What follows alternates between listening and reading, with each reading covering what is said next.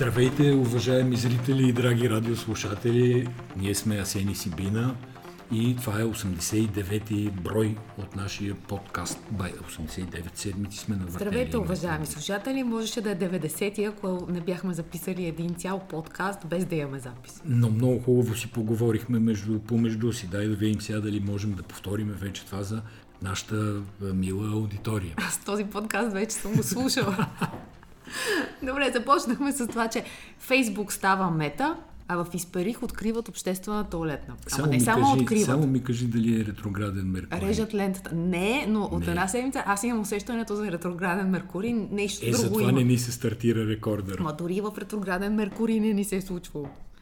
Та, Фейсбук става Мета, в Исперих откриват обществена туалетна с менче и рязане на лента. И ти така опъваш една реалност между а, мега, мета, виртуална три Ди вселена и скромните малки нужди на хората в Исперих. Фейсбук стана Мета в деня, в който е основана Металика и на рождения ден на Бил Гейтс. Това е поста на Марта Евтимова, която работи в Нова телевизия и моя приятелка и винаги успява да открия много големи връзки, само че аз съм намерила още една връзка. Мета, Металика. Има огромна връзка. хиляда осемстотин двадесет и шеста година президента на Съединените щати Гроувър Кливланд посреща статуята на свободата, която французите изпращат на американците като подарък и американците си я подреждат в Ню Йорк. И я забиват там в залива. Така че, може би Мета ще бъде свободна територия, може би Металика да има нещо общо, може би рождения ден на Бил Гейтс също да е някакъв своеобразен подарък. По принцип, българската прокуратура обича да прави такива подаръци с рождените дни. Това е фърлена конкурентна ръкавица, не е подарък. Между младия титан на интернета и на компютрите, нещо иска да каже на застаряващия стар вълк. Добре, ама за всички, които си мислят, че Фейсбук ще стане Мета, аз не мисля, че има много такива, но все пак ние да уточним, че Мета е юридическото лице, което ще... Точно така, да. За което като ще отворите, бъдат закачени да, Фейсбук и Инстаграм. Като си отворите утре Фейсбука, няма да пише Мета. Ще си е Фейсбук, ще можете да му се радвате да сте живи и здрави. Напротив, като си отворите Фейсбука, най-отгоре ще ви се търкаля един Фейсбук, който преминава в оня знак. Оприличиха го за Мтел, това преждата на Мтел, логото М, което беше това като е безкрайност, знака безкрайност. Да. Да. Та, това нещо ще ви се търкали отгоре във Фейсбука. Но аз съм очудена колко се развълнува целият български народ от тази новина. Ние, нали знаете, че имаме медии народ, и виждаме какво четат хората. Изведнъж като настана една паника и почнаха да четат, превъртяха боряча в нощ. Живеят във Фейсбук. Да, не мога да разбера. Според мен хората се объркаха, че трябва да му викат Мета, веднага измислиха Мента и така нататък. Но всичко си е... Това е каквото... творческия гений на българския народ. Каквото си е било. Обаче и друга, други двама души, според мен, си премериха богатствата, защото официално всъщност Мъск стана най-богатия човек на планетата и ги отвия всичките и основният си конкурент Джеф Безос вече... Поред мен Джеф Безос вече се чувства с още десет сантиметра по-нисък. Защото моето така личностно впечатление от а... това, иначе велик човек създал Амазон, това, онова, летя космоса, че много го тормозят комплекси. Не му симпатизираш, така ли? Да, да, и сега едни там сто милиарда ли беха? То не, е, не са триста пари за вестници, дето е станал по-малко богат. Мисля, че с триста и всъщност то става след като Херц, компанията за отдаване автомобили, прави някаква огромна поръчка от сто хиляди електрически автомобили на Тесла и това дига акция. Добре, да, сега, те, ние си... там по върховете да се оправят, както казва мъдрия български народ. Ема, веднага почнаха да се шерват стати от типа, че два процента от богатството на Безос, нали за Безос говори? По-богатия сега Мъск, два процента да. От богатството на Мъск може да оправи бедността. Това съм го чела и за два процента от богатството на Бил Гейтс, и за два процента от богатството на Безос. Да, ма тая бедност, що не вземе да поработи да стане по-богата? Еми, защото като си роден на някои географски ширини, нямаш шанс да... Да не съм да... много краен, ама да. Това е съвсем друга тема, ще отидем. В смисъл, някой, който прави пари, да отиде да раздаде на тия, де не правят пари, част от тях... по неволя, част от тях по причина на лични качества, липса на амбиции и така нататък. Не, ма в момента, в който някой раздава пари, като например Бил Гейтс, те казват, че той раздава парите, за да те контролира, правейки ваксините. Така че то да. Угодия няма и според мен няма смисъл да я търсим, така който че се върнем на обществената парите, туалетна да. В Испериха. Обществената туалетна на Исперих на мен ми прави изключително впечатление, защото смятам, че можем да влеземе ние българите като нация, можем да влезем в рекорди за откриване на обществена туалетна чрез а, участие на кмет, поливане на, на там, каквото се полива, с менче, плискане на вода, здравец и рязане на лента. Абсолютно съм сигурен, че никъде другаде по света не откриват кенефи с менче. Помни, помниш ли всъщност новина за тоалетна, като се мъчих да се сета? Ние сме писали и говорили за една ултра хай-тек тоалетна в Япония, която отвънка изглежда прозрачна, но тя всъщност не е.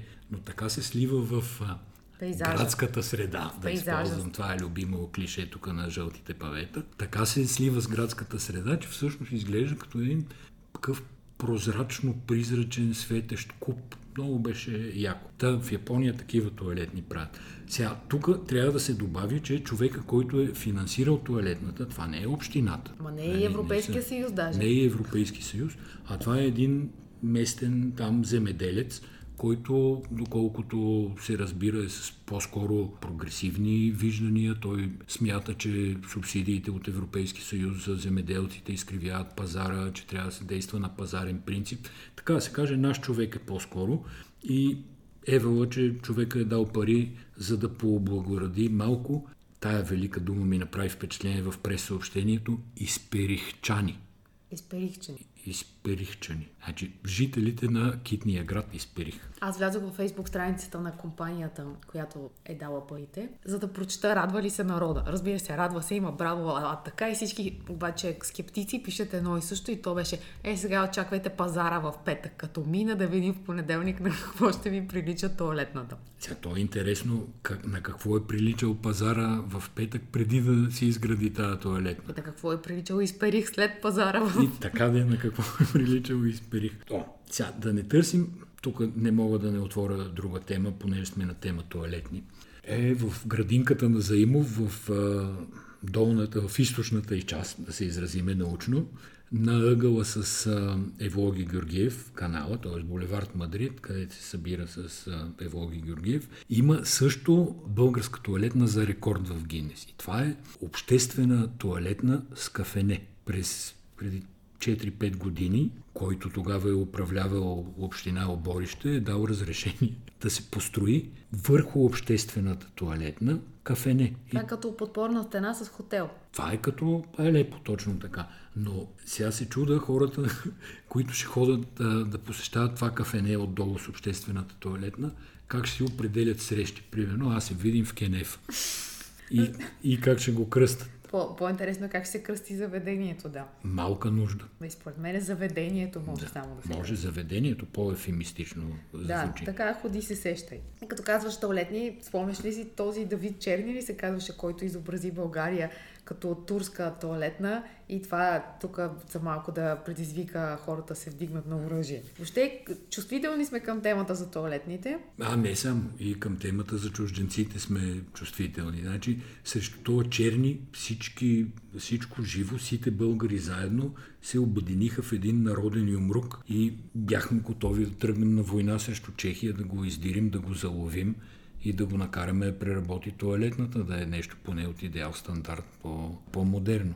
И по същия начин сега се обединиха като един народен юмрук сите българи срещу този пусти канадец Кирил Петков, който иска да им украде държавата. Сега там казваш не е така, както ти го представиш, защото тези, които са феновете на Кирил Петков, според мен са двойно по-втвърдени от решението на Конституционния съд, който реши, че Кирил Петков не е бил министър. Аз това разбрах. Не е бил министър. Да.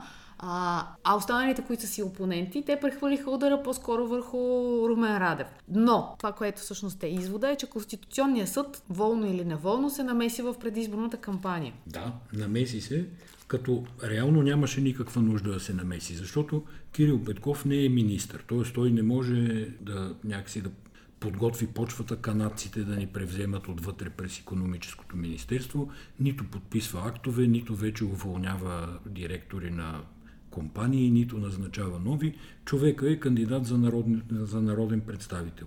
Отговаря ли на изискванията за кандидат за народен представител? Да. Значи, Конституционният съд нямаше никакъв повод нещо спешно да трябва да вземе това решение.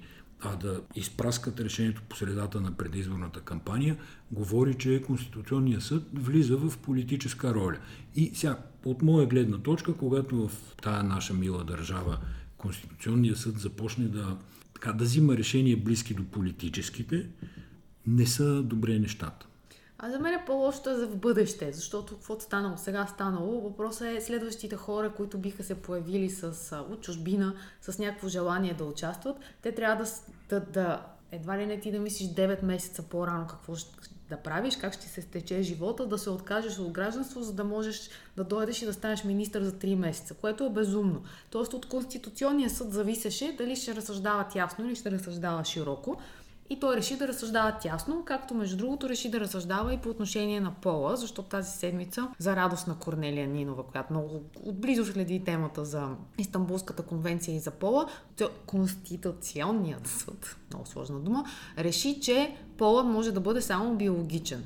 И когато Конституцията е дървана, българската Конституция е дървана, правена в още по-дървено време, от тия хора, които са там, над средно интелигентните, особено в сравнение, в сравнение с политическата класа, ти очакваш да могат да заложат някакви по-прогресивни решения, да могат да се адаптират към двадесет и първи век и да адаптират тази Конституция, която не може да бъде лесно променена заради необходимостта от Велико народно събрание. Така че аз ще аз... ти опонирам малко по линия на пола. Разбира се, Корнелия Нинова прави някакви глупави циркове и нали, бих се пошегувал да няма нещо лично там с Истанбулската конвенция и с как го наричат те, третия пол и така нататък.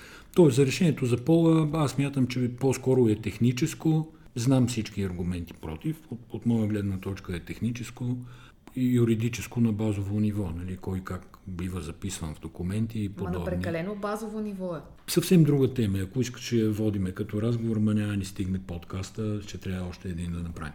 Така, въпросът е такъв, че този Конституционен съд, който е все пак институция, която не се сменят всичките членове наведнъж, те сменяват по един, по два, по трима на някакъв сложен ротационен принцип, и това остава същата институция. Тя е консервативна институция, ще остане консервативна, не съм сигурен дали това е за добро или за лошо. Но самата конституция, тя е паническа конституция, наричам аз. Тя е писана деветдесета, деветдесет и първа, когато тук всичко беше с краката нагоре. Бе Ка Пе падна от власт, създаде се Бе Се Пе, Се Де Се-та, коалиции от партии.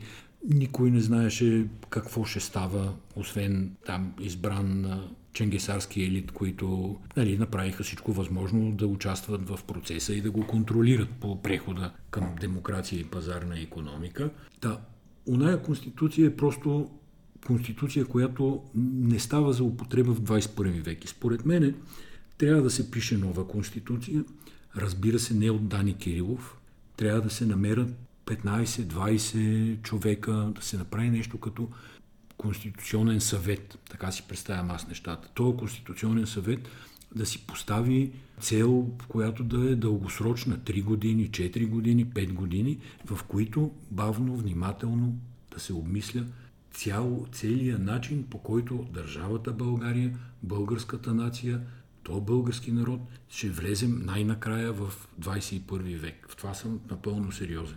Едно също казахме, само че аз дадох отговорността за двадесет и първи век на конституционните съдии, към които днеска се е присъединил и Янаки Стоилов, този човек. Опозиция, бих казала, вътрешна на Бе Се Пе, е назначен за министър на правосъдието от Румен Радев. Вече е нов министър на правосъдието и Янаки Стоилов влиза в отбора на Конституционния съд. Сега смешното в, цялата, в целия казус с Кирил Петков е две неща са смешни. Първото е инстаграма на Кирил Петков, който набира огромна популярност и вътре има истински фенки, които много бързо му лайкват постовете. Разбираш, не просто ги лайкват, а на за секунди Кирил Петков става голям хит. А другото, което иска да кажа всъщност по-смешното е, че в съседна Македония има избори за кмет на Скопие. Там кметицата е обвинена, че има втора родина. Сещаш ли се, втората родина е България и се оказва, че представителката... Голема част от македонците се оказва втората родина е България. Да, не... Кой явно, кой тайно. Да. А, обаче градата е, че тя е от Вэ Ем Ер О, Дъ Пъ Ем Ен Е, това са тия с антибългарското говорене, а се гепили, че има паспорт и че е регистрирана в Петрич. Тя се казва Данела Арсовска, а в Петрич се е регистрирала като Даниела Арсовска. И уж не можело да се докаже дали става дума за един и същи човек, но Даниела Арсовска има същия мъж като Данела Арсовска. Не знам дали ми следиш мисълта. Светът е пълен със съвпадения. Не могат да имат двете един мъж. Не, могат да имат двете да са с еднакво име и да имат мъже с еднакви имена. Mm-hmm. Така ли?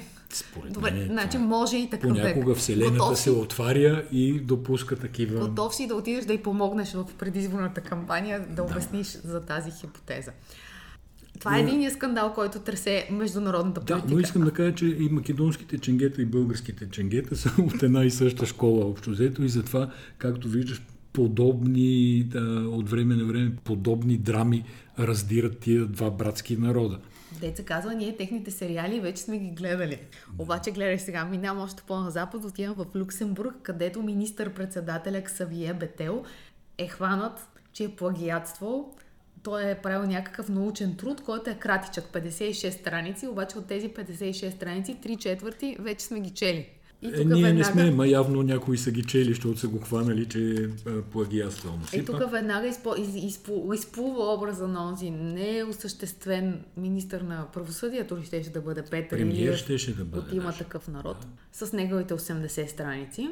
И по-интересното е, че научният ръководител на люксембуржеца Ксавие Бетел казал, вижте сега, преди да бъде измислен софтуера за установяване на идентичност, критериите бяха различни, критериите за плагиатство бяха различни, което за мен е една голяма въпросителна, всъщност колко се преписва в, в тия среди. Не говоря за хората, които се занимават с академичен труд, но има едни политици, които особено ги влече да си сложат отпред доктор, да, доктор на докторите, голям доктор. Е, според мен поголовно се преписва, в този смисъл нашите не са някакво изключение.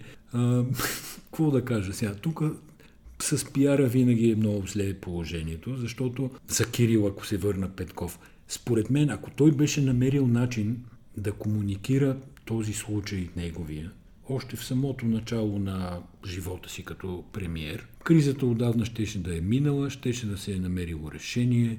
Изобщо по друг начин щяха да се възприемат нещата. Сега излиза, че нали, малко нещо се е поскатал, малко нещо е послъгал и не е много красиво, как да ти кажа, не е много героично.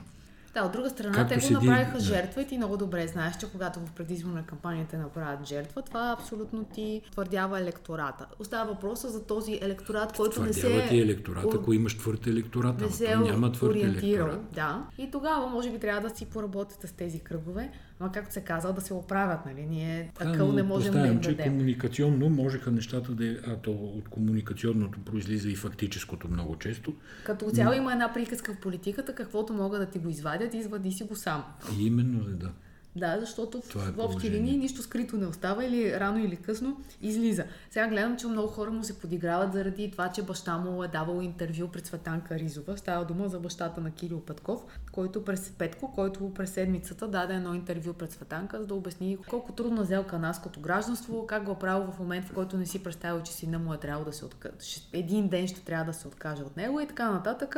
Както се казва, human story. Да ти кажа за един друг а, човек с двойно гражданство, тук по балканските ширини.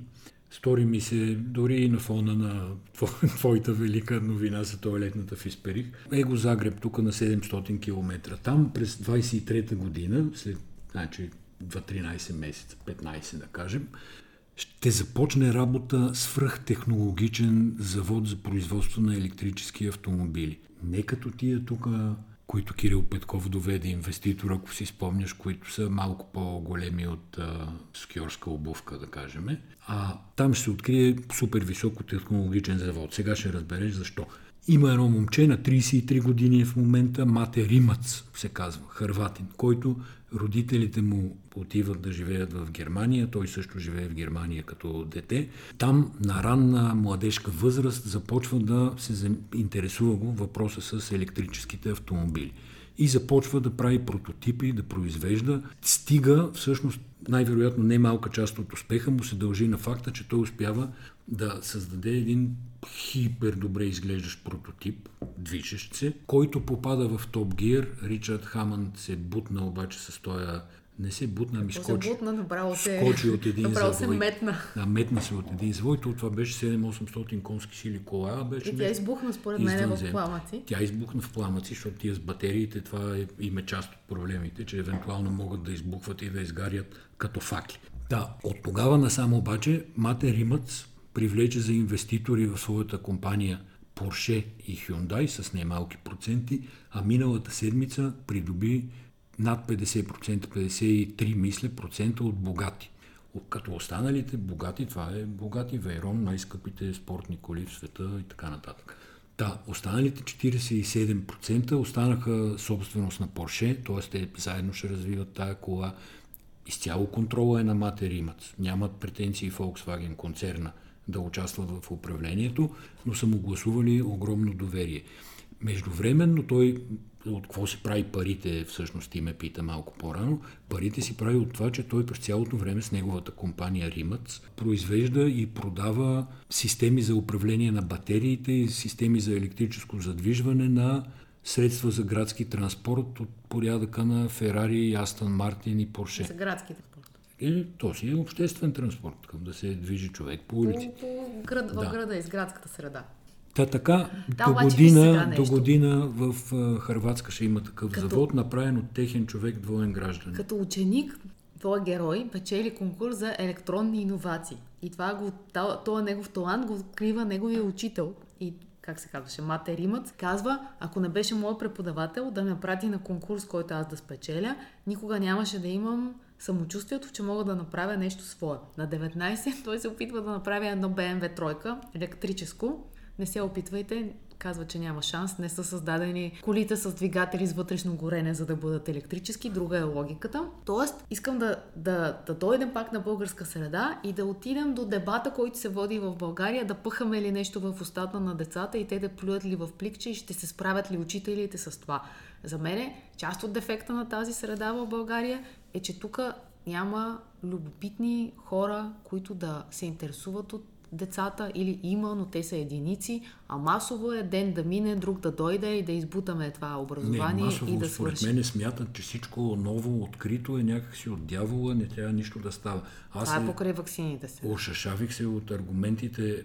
Нали, миналата седмица там Стойо Чукацаров, правителството предложиха децата да се, да се върнат в училище, да се тестват с близалки. Нали, ближиш на близалка, тя си променя цвета, да кажем, нещо подобно беше. И детето, ако не е болно, влиза на училище. И какво казват беги мамите по въпроса? Аз не искам нищо да се слага в устата на моето дете. Разтълкувай ми го, аз не, нямам а, сенсори, нямам такива мозъчни клетки, че да проумея какво искат да кажат по този начин. Ами аз съм изненадана, още повече, че тия неща, за, за които постоянно се говори, че няма информация, не бяхме готови. Ние от една година говорим за това. Ние като журналисти пишем, разказваме в Германия как във всяко училище това се прави всяка сутрин и никой не се оплаква от някакви елементарни дейности, които отнемат между десет и петнайсет минути. Тук всичко, което се прави в България е страшен проблем. Е, пак дам за пример електронното гласуване с машините. Когато трябва да се реализира, всъщност се вижда, че нищо не е голям проблем. Просто поред мен ние много обичаме да мрънкаме. И понеже да, през Фейсбук мен... можем да си мрънкаме и да се чува. Според мен седемдесет процента от тия мами, дето не искат нищо да им се слага в устата на децата, ги спукват от бой вкъщи. Е, ай сега, как пък разбра? Еми, така имам такова усещане. Имаш предчувствие. Да, да, това са теории на конспирациите. Не говориш добре за българските майки. Българските майки не са такива. Магазин Костко в Китай става нещо като розовата стена на Пол Смит в Ел Ей. Значи, розовата стена на Пол Смит е една розова за тази стена, в която всички инфлуенсъри от целия свят, когато отидат в града, застават пред розовата стена и си фраскат една снимка. Нещо а той е като... нов световен елит на инфлуенсърите. Да, нещо като вратите на пожарната до нас. Магазин Костко в а, Китай в момента е Калифорния вайб. Ходят китайските инфлуенсъри да се снимат пред а, магазина, не да пазаруват, използват отпред като локацията, ползват количките за пазаруване и декора, за да могат да си помислят, че са в чужбина. Мисля, те се шегуват с това, разбира се, и препоръчват, когато падне светлината вечер към шест часа, че стават най-хубавите снимки и най-много прилича на Калифорния. Всякакъв е проблема. Китайците не могат да пътуват. Те трябва, за да излязат от а, държавата, да покажат основателна причина, за да пътуват някъде. Когато се върнат от а, пътуване, имат много дълга карантина и въобще са затворени. Само да кажа за на нашите любознателни слушатели. Костко е американското метро, за да си представите за какво става въпрос. Огромен склад за търговия на дребно. Добре, има препоръка, ако ще се снимаш пред метро, има препоръка да облечеш по-ярки дрехи, за да изглеждаш да. по-западен. Ако може неон да сложиш, мисля, че няма да можеш, но, но ако трябва ще помогна. И отиваш вечерта към шест часа на метро. Там, между другото, ти са и тези кули, дето им викаха.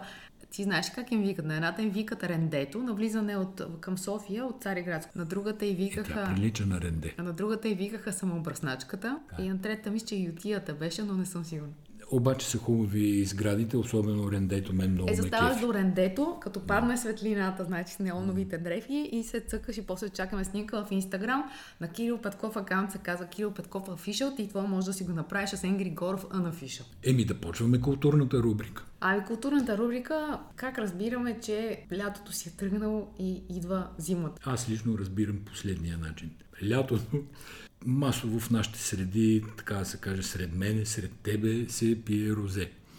И когато спри да ми се пие розе, аз започвам да се озъртам към тук стилащето с червеното вино. А ти е абсолютно верен отговор. Да, разбирам, че идва зима. Да. Значи в момента, уважаеми слушатели, в който ви се припие червено вино, трябва да знаете, че скоро ще сменяме часовниците. Ето сега, ние мисля, че тази неделя, последната, послед, последната седмица от месец октомври, сменяме времето. Да, ние, ние сме, виното ние сме, сме го сменили да, обаче от да преди кажа, времето. Да, ние сме го подкарали от преди две-три седмици червеното вино.